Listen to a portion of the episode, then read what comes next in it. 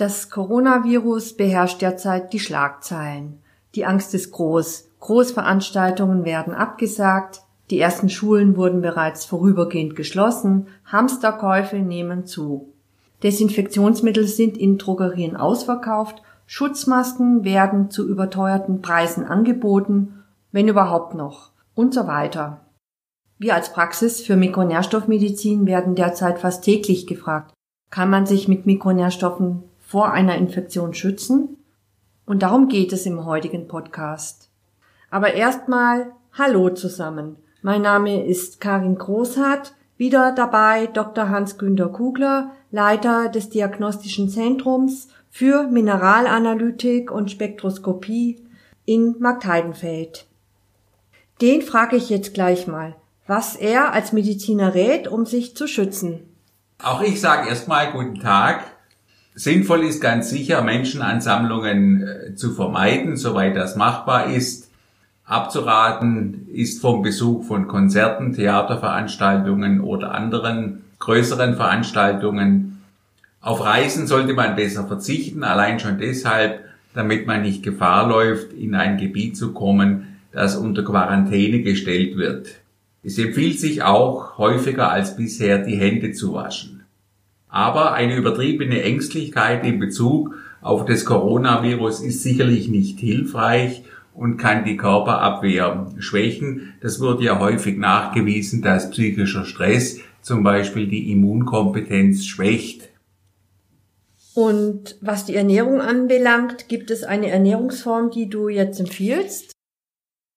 Zur Stabilisierung des Immunsystems sollte man vielleicht derzeit auf stoffwechselbelastende Ernährungsgewohnheiten verzichten, wie zum Beispiel opulente Mahlzeiten, ein hoher Verzehr von Fleisch und Wurst sowie von einfachen Kohlenhydraten. Süßigkeiten sollten nur in geringen Mengen gegessen werden. Und warum? Wenn man zum Beispiel zu kalorienreich ist oder zu viele ungesunde Nahrungsmittel verzehrt, dann entsteht im Körper ein oxidativer Stress, der sich dann wiederum negativ auf die Immunkompetenz auswirkt. Die Verdauung ist natürlich auch ein energieaufwendiger Prozess. Das heißt, man kann sich sehr gut vorstellen, wenn man viel Energie braucht für die Verdauung, dann fehlt sie andernorts. Du hast auf der Homepage vom Diagnostischen Zentrum einen Kurzartikel veröffentlicht über mögliche Behandlungsstrategien beim Coronavirus. Da wird auch auf die Ernährung kurz hingewiesen und über die Mikronährstoffe, die möglicherweise hilfreich sein könnten. Ja, genau. Zwei Wissenschaftler aus China publizierten im Februar 2020 einen systematischen Übersichtsartikel über mögliche Therapieoptionen beim neueren Coronavirus. Da habe ich einige Fakten zusammengeschrieben. Die Wissenschaftler führten unter den Stichworten SARS, MRS und Coronaviren eine Online-Suche in PubMed und Web of Science durch. Sie sagen, der Ernährungsstatus sei bisher nicht als Faktor betrachtet worden, der zu der Entstehung von viralen Infektionskrankheiten beitragen könne. In dem Fachartikel der chinesischen Wissenschaftler werden auch verschiedene Mikronährstoffe vorgestellt. Ja, und jetzt wird's spannend. Jetzt kommen wir zum Thema. Was sagen die Wissenschaftler? Welche Mikronährstoffe sind relevant? Ja, es wird zum Beispiel das Vitamin A genannt. Das Vitamin A wird ja auch als das anti-infektiöse Vitamin bezeichnet. Und wir wissen ja ganz genau, dass viele Abwehrstrategien des Organismus von einer ausreichenden Vitamin A-Versorgung abhängen. Zum Beispiel auch die Integrität der Schleimhäute es ist auch bekannt, dass ein Vitamin A-Mangel zum Beispiel stark mit der Masernerkrankung und mit Durchfall assoziiert ist. Eine Vitamin A-Supplementierung bietet auch einigen Schutz gegen die Komplikationen anderer lebensbedrohender Infektionen, einschließlich Malaria, Lungenerkrankungen und HIV. Man kann also sagen, Vitamin A ist bei der Behandlung des neuen Coronavirus und zur Prävention von Lungeninfektionen eine vielversprechende Option. Dann äh, sind auch die B-Vitamine erwähnt. Jedes B-Vitamin hat ja eine Bedeutung im Immunsystem. Das heißt mit anderen Worten, ein Mangel an B-Vitaminen kann die Immunabwehr schwächen. Insofern sind also die B-Vitamine eine Art Basisoption oder Basisbehandlung bei der Behandlung von Covid-19. Die B-Vitamine sollten virusinfizierten Patienten verabreicht werden, um das Immunsystem zu stärken. Dann muss man unbedingt das Vitamin C erwähnen. Vitamin C unterstützt die Immunfunktionen und hat einen gewissen Schutzeffekt gegen Infektionen, die durch Coronaviren hervorgerufen werden. Drei kontrollierte Studien haben berichtet, dass eine Vitamin C-Supplementierung das Auftreten von Lungenentzündungen vermindern kann. Vitamin C könnte die Anfälligkeit für Infektionen der unteren Atemwege unter bestimmten Bedingungen verhindern. Das neue Coronavirus ist ja dafür bekannt, dass es hauptsächlich Infektionen der unteren Atemwege bewirkt. Deshalb könnte eine Vitamin C Supplementierung eine der effektiven Behandlungsmaßnahmen für die Behandlung von Covid-19 darstellen. Dann spielt auch Vitamin D eine wichtige Rolle für den Erhalt der Immunkompetenz. Es ist ja so, dass in den Wintermonaten eine große Zahl von Erwachsenen niedrige Spiegel von Vitamin D hat. Das neue Coronavirus wurde erstmals im Winter 2019 identifiziert und befällt hauptsächlich Personen mittleren und höheren Lebensalters. Man kann also davon ausgehen, dass die virusinfizierten Personen einen unzureichenden Vitamin D-Status haben. Vitamin D benötigt man auch für die Reifung der Immunzellen.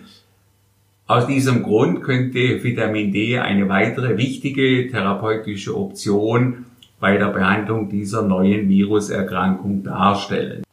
Ein weiteres Vitamin wäre Vitamin E. Vitamin E ist ja bekanntlich ein fettlösliches Vitamin und spielt eine bedeutende Rolle für die Reduzierung von oxidativem Stress. Dann kommen wir zu den Spurenelementen. Zu erwähnen ist hier Selen. Selen spielt eine bedeutende Rolle für die Regulierung des Redoxgleichgewichts. Ein Mangel an Selen beeinträchtigt nicht nur die Immunantwort, sondern hat auch einen Einfluss auf die viralen Krankheitserreger selber.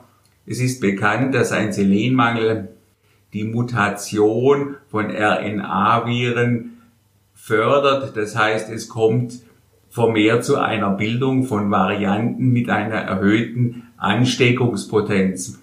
Man spricht auch von einer erhöhten Virulenz. Ein Selenmangel kann nicht nur die Pathologie von Grippeviren erhöhen, sondern beschleunigt auch Veränderungen des Genoms bei Coxsackie-Viren.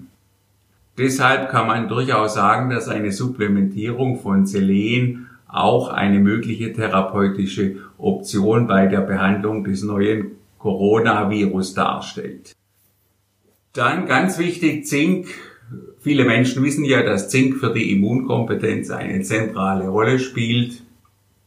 Zink ist wichtig sowohl für das angeborene wie auch das erworbene Immunsystem. Man hat mehrfach nachgewiesen, dass ein Zinkmangel zu einer Dysfunktion der humoralen und zellvermittelten Immunantwort führt. Allgemein gesprochen, ein Zinkmangel erhöht die Anfälligkeit für Infektionserkrankungen. Zink wurde zum Beispiel auch mit Erfolg bei der SARS Virusinfektion eingesetzt. Ein weiteres wichtiges Spurenelement ist Eisen. Ein Eisenmangel kann die Immunkompetenz beeinträchtigen. Es wurde berichtet, dass ein Eisenmangel ein Risikofaktor für die Entwicklung von akuten Atemwegsinfekten ist. Allerdings muss man auch aufpassen, dass man keine Eisenüberladung erzeugt, denn durch die Eisenüberladung entsteht dann oxidativer Stress und der kann wiederum dann Virusmutationen begünstigen. Dann erwähnen die chinesischen Wissenschaftler noch einen weiteren Mikronährstoff, nämlich die Alpha-Liponsäure. Sie erwähnen die Alpha-Liponsäure deshalb, weil nachgewiesen wurde, dass Alpha-Liponsäure die Vermehrung von HIV-1 vermindern kann. Das heißt praktisch, Mikronährstoffe haben schon ein sehr großes Potenzial, um, sagen wir mal, vorsichtig ausgedrückt, das Immunsystem zu stärken und ähm, in dem Fall jetzt zum Beispiel auch diesen Coronavirus ähm, abzuwehren, kann man so sagen, ne? Das kann man schon so formulieren. Sicher ist auf jeden Fall, dass ähm, die Immunkompetenz in hohem Maße abhängt von einer guten Versorgung mit Mikronährstoffen. Und deshalb ist es empfehlenswert, dass man den Mikronährstoffstatus überprüft. Das heißt, man schaut nach im Blut, ob die wichtigen Mikronährstoffe für das Immunsystem auch ausreichend vorhanden sind. Und das machen wir im diagnostischen Zentrum. Wir bieten nämlich das DCMS-Immunprofil an.